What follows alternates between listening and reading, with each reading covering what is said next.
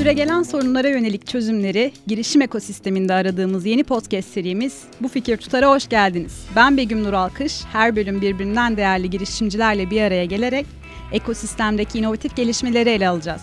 Bugün yanımda zeytin çekirdeklerinden biyoplastik granül üreterek çevreci bir ham maddeyi otomotivden tıbbi malzemelere kadar birçok sektörde üretime kazandıran BioLiv yaratıcısı Duygu Yılmaz var. Duygu hoş geldin. Hoş bulduk. Merhabalar Begüm. Duygu hali hazırda Yıldız Teknik Üniversitesi Teknopark'ta araştırma ve ürün geliştirmelerine devam ediyorsunuz. BioLiv ile ilgili açıkçası çok fazla merak ettiğim detay var ama senden girişimle ilgili kısa bir bilgi alabilir miyiz? Girişimin öyküsünü bize anlatır mısın? Tabii ki.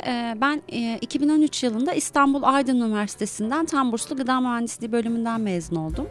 E, o yılda aslında İngilizcemin yeterli seviyede olmadığını düşünüp tekrardan üniversite sınavına girdim. E, en azından iş bulana kadar İngilizce hazırlığı olan bir okulda e, kendi bölümüme yakın e, ikinci bir lisans okuma düşüncesiyle 2013 yılında da İstanbul Teknik Üniversitesi'nde e, kimya fakültesini kazandım.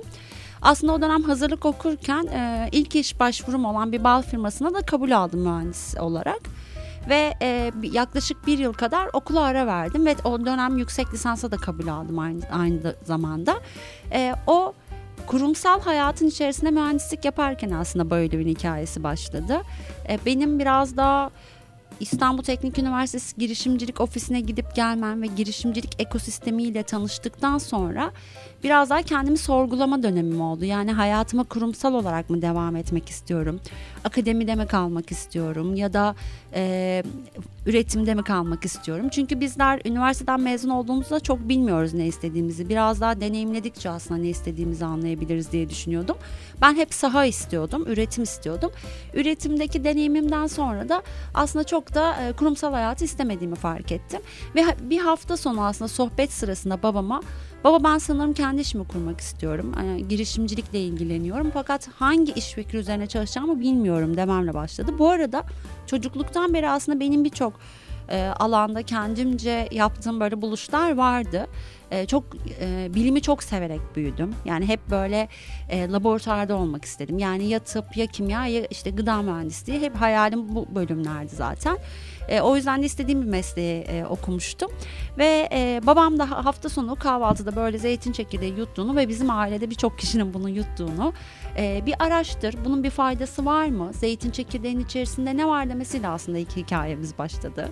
Sonrasında ben ve şu anki ortaklarım bizler İTÜ'den e, hazırlık sınıfından arkadaştık ve farklı lisanslardaydık. Onlar daha lisansa yeni başlamışlardı. Birinci sınıftalardı o dönem. Biri e, moleküler biyoloji ve genetik, biri de meteoroloji ve malzeme mühendisliğindeydi. Aslında üniversite kantininde üçümüzün bir araya gelip zeytin çekirdeğinin içerisindeki keşfettiğimiz bir maddeden yola çıkarak biyopolimer nasıl üretebiliriz diye 2014'te e, adımını attığımız bir fikir, fikir iş fikriyle başladı Bayülü.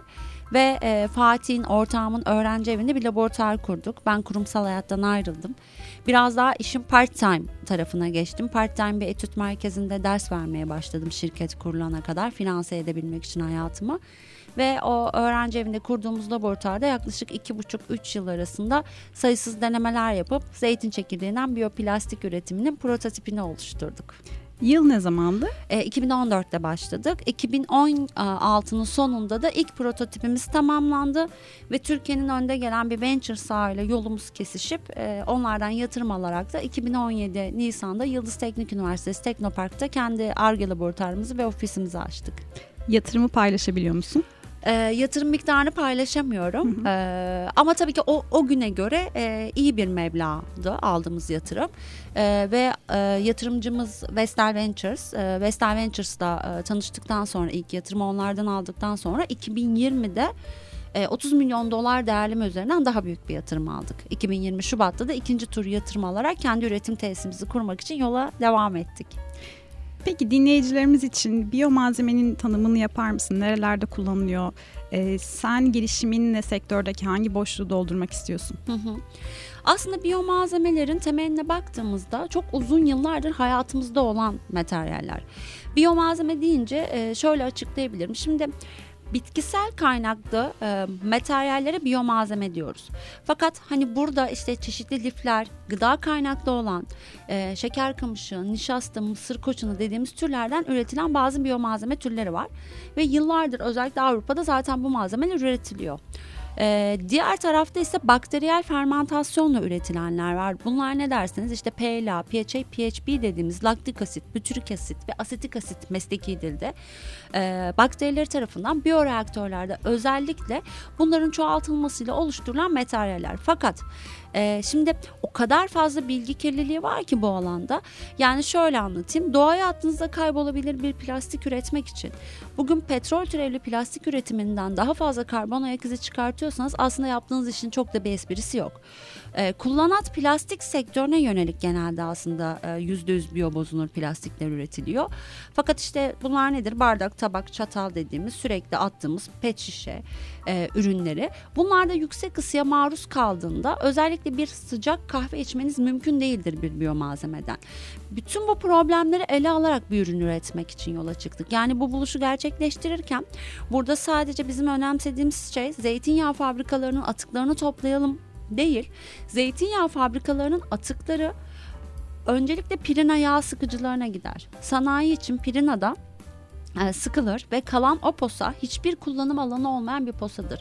Yani bunu sadece ya toprağa gömüyorlar işte ya hayvan yemi olarak veriliyor ee, ki toprağa gömülmesi de çok doğru değil yakılması da doğru değil. Kömürden 12 kat daha fazla karbon monoksit salgılıyor doğaya. Ee, yani bilinçli yapılan bir eylem olduğunu düşünmüyorum bunun.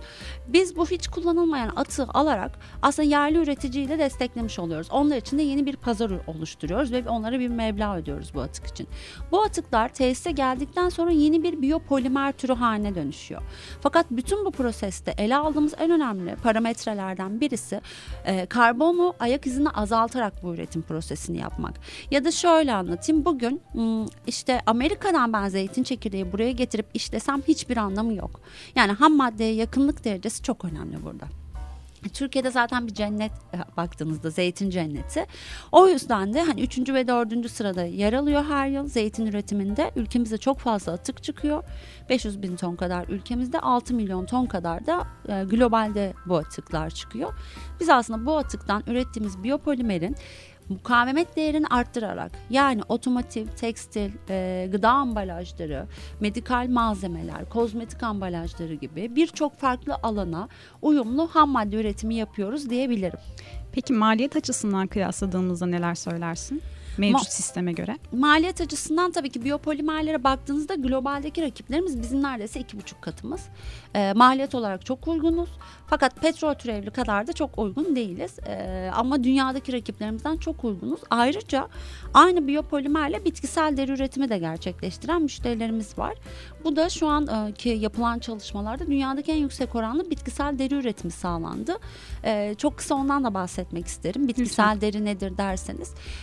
Hepimizin bildiği gibi hayvansal türevli deriler var. E, bunlara alternatif olarak da sentetik deri var. Yani işte poliüretan bazlı plastik türevli deriler var.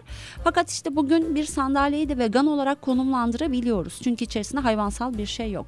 Ama vegan değil. Biz bitkisel bir ürün üretmek istedik. Yani içerisinde bitkisel karbon olan bizim ürettiğimiz biyopolimerden deri üretimi de gerçekleştiriyoruz. Bir tekstil partnerimizle beraber. Bu da çanta, ayakkabı, kıyafetler, mobilya, otomotiv sektörü için şu anda da evet rakiplerimizden çok daha yüksek oranlı ve sertifikalı bir deri üretimi gerçekleştirildi. Peki e, pazar açısından neler söylersin? Ne kadarlık bir pazar var burada? Ve zeytin çekirdeklerinin ekonomiye kazandırılması açısından e, sağladığı avantajlar neler? E, pazara bakacak olursak tabii 2014 yılında anlatmak çok da kolay değildi. E, biyomateryalleri, e, biyoplastikler neden kullanılmalı? Ama yeşil mütabakat e, bizim de dahil olduğumuz. Özellikle 2030 sürdürülebilir kalkınma amaçlarının 2015'te Paris Barış Konferansı'nda belirtildikten sonra Biz bu amaçları tamamen kendi iç bünyemizde benimseyerek bir e, yola devam ettik. Yani 17 ilkenin 11 tanesini tamamen destekliyoruz ve zaten 2019 yılında da Birleşmiş Milletler tarafından seçilen şirkettik globalde ve Cenevre'ye gidip bu eğitimlerimizi tamamladık. Daha da bilinçli kendi iç proseslerimizde nasıl bu ülkelere dayanarak ilerleyebiliriz diye. Şimdi zaten Green Deal yani yeşil mütabakattan dolayı her sektörün artık bu alanda biyo katkılı ürünler kullanması zorunlu hale gelmeye başlıyor. İşte örneğin tekstilde 2025'te bazı alanlar, işte 2028'de bazı alanlar. Yani 2030'a kadar zaten dünya buna gidiyor ve e, bu alanda ülkemizde kendi yerli ve milli üretim olan biyopolimerini üretmiş oluyor. E, pazar çok ciddi büyüme gösteren bir pazar. Zaten materyallerin sadece plastik olarak düşünmeyelim. Deri, giydiğimiz kıyafetler, kumaşlar, e, bunun haricinde işte cam olsun, e, odunsu yapılar olsun her birinin zaten artık yüzde kırkının daha biyolojik anlamda katkılı bir hale gelmesi gerekiyor. Yani bir karbonu offset etmesi lazım. Mevcut kullanım prosedüründe bugün hayatımızdaki bir plastiğin siz bir biyoplastik üretiyorsanız orada e, kıyas yapmanız gerekiyor. Yani işte plastiğin kendi içerisinde türleri vardır. Örneğin PVC. PVC alternatif bir ürün üretiyorsanız ikisi arasında ne kadarlık bir karbon offset ettiğiniz önemli. E, çünkü vergilendirme gelecek. Özellikle Avrupa'ya ihracat yaptığınızda e, o vergilerin ödenmemesi için aslında bu materyallere e, dönüşüm zorunlu hale geleceği için de pazarın çok büyüyeceği öngörülüyor şu an. Bayolive geri dönecek olursak vegan deriden bahsettin. Ee, yanlış bilmiyorsam e, vegan deride öncülerden birisiniz. Evet. Biraz bu süreçten bahseder misiniz? Nasıl ortaya çıktı vegan deri ve Bioliv'in e, şu an sektöre kazandırdığı ilkler ve yenilikler nelerdir? Hı hı. Ee, aslında 2014'ten beri yani çalıştığımız bu biyomateryal alanında tabii sadece vegan deri değil ona benzer birçok farklı alanda bizim devam eden ARGE çalışmalarımız var. Şu an biz farklı bitkisel atıklardan da biyopolimer üretimi üzerine sürekli ARGE'lerimizi yeniliyoruz. Devlet esaslı, devlet destekli projelerimiz var e, TÜBİTAK, COSGAP destekli projelerde yer alıyoruz. Şimdi ayrıca Avrupa Birliği projelerinde. E, vegan deri de tam pandeminin başındayken bizim bir tekstil partnerimiz var. E, tekstil partnerimiz olan firmayla aslında tekstile yönelik ürünler çalışıyorduk. Askı, etiket, düğme, aksesuar, aksesuar, biyosilikon esaslı malzemeler üretirken de e, iki firmanın bir araya gelip çıkardığı bir iş fikri diyebilirim. E, ben daha önce zaten hani vegan deriyle ilgili böyle yurt dışı seyahatlerimde daha çok artık e, bitkisel deri esaslı işte çanta, ayakkabı almaya çalışıyordum. Bildiğim bir alanda ama çok da argesini bilmiyordum. Biz işin biyopolimer tarafında yer aldık. Tekstil partnerimiz de onun deriye dönüştürülmesi tarafında yer aldı. Tabii bu iki yıllık süreç içerisinde işte çeşitli katalog denemeleri, dünya çapındaki müşterilere ulaşmak. Bugün dünyadaki birçok global markayla katalog çalışmalarına başladık. E, hepimizin hayatında olan lüks segment diyebileceğim e, markalarla çalışıyoruz bildiğimiz. E, bunlarla da özellikle tekstil alanında e, çok iyi giden, e, ilerleyen çalışmalar var. Bu çok umut vaat edici.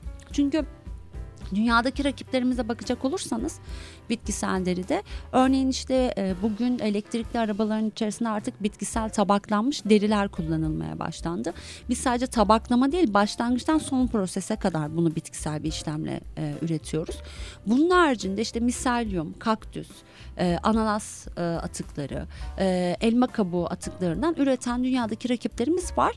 Bizim en büyük farkımız yine maliyet avantajı. Deride biz maliyet avantajı sağlıyoruz ciddi anlamda. İkincisi de bitkisel oranımız çok yüksek ve ürünün yanmazlık derecesi çok yüksek gibi özellikler ortaya çıktı. Çeşitli e, test ve sertifikasyon süreçlerinden geçti. Artık pazarda konumlandırmaya hazır ve hali hazırda zaten birkaç markayla çıkmaya başladı bu üründe. Peki şu an konuştuğumuz en önemli gündem maddelerinden biri ham madde krizi. Bu tarz çevreci ürünler sektördeki kırılganlığı azaltmaya yönelik bir çözüm olabilir mi? Kesinlikle. Yani özellikle işte e, değişken ekonomide çok fazla fiyatlar değişebiliyor e, ticari hayatta. E, dolar kuruna bağlı bir işlem yapıyorsanız, bir ham madde alımı yapıyorsanız yurt dışından özellikle plastik fiyatları da çok arttı. Biz bazen onların altında bile kaldığımız oluyor. Yani petrol türevli plastiklerin altında bile kaldığı rakamlar oluyor. Gün içerisinde değişkenlik gösterdiği için başa baş da gidiyor.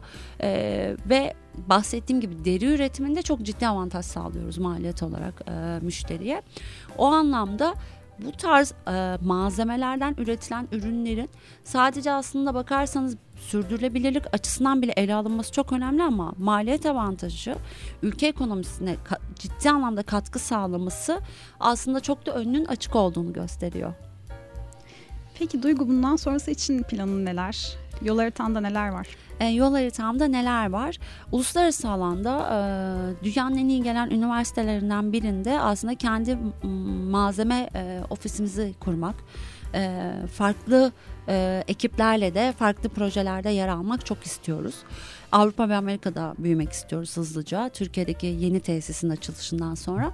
Sadece zeytin çekirdeği değil birçok farklı alanda birçok farklı materyale çözüm e, sunan bir şirket ve Türkiye'nin belki de hani bu alanda e, bir e, unicorn olmak hedefimiz. Ama e, bunu sadece ticari olarak algılanmasını istemiyorum. Çünkü biz aslında bir noktada sosyal bir harekata sahip bir şirketiz. Neden? Çünkü işte 2014'ten beri neden plastik, petrol türevli plastik değil, neden biyoplastik kullanmalıyızı da anlatıyoruz. Dünyanın her yerinde bunlarla ilgili konferanslara katıldık, üniversitelerde konuşmalar yaptık. O yüzden de bu bilinci daha da arttırabilecek. Örneğin bugün kağıtla ilgili ciddi bir kriz yaşanabiliyor yani. Hem işte e, finansallar çok değişken. E, neden kağıda da bitkisel bir çözüm sunmayalım? Daha düşük maliyetli gibi çok farklı alanlarda projelerimiz var. Onlar da patentlendikten sonra e, en kısa sürede inşallah açıklayacağız. Bu tarz girişimlerin sayısı da artıyor mu peki? artıyor. Yani şu beni çok mutlu ediyor. Şimdi e, artık hani Bioliv e, Türkiye'de bu alanda biliniyor ve genel olarak bizden sonra gelen e, birçok startup'ın aslında hani bir noktada büyük şansı da oldu. Çünkü Bioliv gibi e, yapıyoruz dediğinizde evet hem fayda sosyal faydayı anlatmış oluyorsunuz hem de gidebileceği pazarı göstermiş oluyorsunuz. Biraz sıkıntısını biz çektik ama e, şu an bu rakamların artması, yeni startupların gelmesi, farklı atıklardan çalışmaları bizi gerçekten mutlu ediyor. Neden? Çünkü hem bilinç olarak da büyütüyoruz bunu. Bir kişinin anlatmasıyla 10 tane şirketin aynı işi anlatması farklı. Hem pastayı büyütüyoruz hem algıyı büyütüyoruz. O yüzden umut vaat edici diyebilirim. Duygu ağzına sağlık. Teşekkür ederiz bugün bize eşlik ettiğin için. Son olarak eklemek istediğim bir şey var mıdır özellikle genç girişimcilere yönelik? Ee, ben sadece hani şunu söyleyebilirim. Kendilerine inansınlar. Girişimcilik e, çok keyifli ama zor bir yolculuk yani. Asla kolay değil. E, geceniz gündüzünüz yok. Daha böyle stabil bir hayattan çıkıyorsunuz. Bir konfor alanınız olmuyor. Fakat çok keyifli. Hani bu keyif için bence değer. E, ve inansınlar. Yapabileceklerine inansınlar. 2014'te bizim çıktığımız yolda zeytin çekirdeğinden biyoplastik üreteceğiz dediğimizde bize gerçekten insanlar şaşkınlıkla bakıyordu. Şu an herkes alkışlıyor. O yüzden inanmak çok önemli. E, pes etmesinler, mücadele etsinler ve e, sorun odaklı değil çözüm odaklı baksınlar. Hayatta her zaman problem var. Problemleri biraz da Aa, böyle bir problem var bu problemi nasıl çözebiliriz diye bakmalarını öneririm. Bir de globali çok takip etsinler. E, yani bugün işte artık çok farklı konular konuşuyoruz. İşte Metaverse ortamından bahsediyoruz, NFT'lerden bahsediyoruz, e, karbon coinlerden bahsediyoruz. Şimdi biraz daha algıyı genişletmek lazım. Globalde neler oluyor? Ee, bizim neye ihtiyacımız var? Kendi ülkemizde bunu nasıl farklı bir dinamikte oluşturabiliriz? Bunları çok iyi takip etsinler. Çünkü gerçekten bilgi, bilim inanılmaz büyük bir hazine. Ee, sadece bizim görmemiz, anlamamız, araştırmamız gerekiyor. Biraz aslında bu alanlara yönelirlerse müthiş işler çıkacağına inanıyorum. Çok teşekkürler Duygu. Ee, yeni plan ve projelerinde de başarılar diliyorum. Ee, böylelikle her bölüm yeni bir girişim yolculuğuna çıkacağımız podcast serimizin e, bu fikir tutarın sonuna geldik. Bizi takip etmeye devam edin. Sevgiler.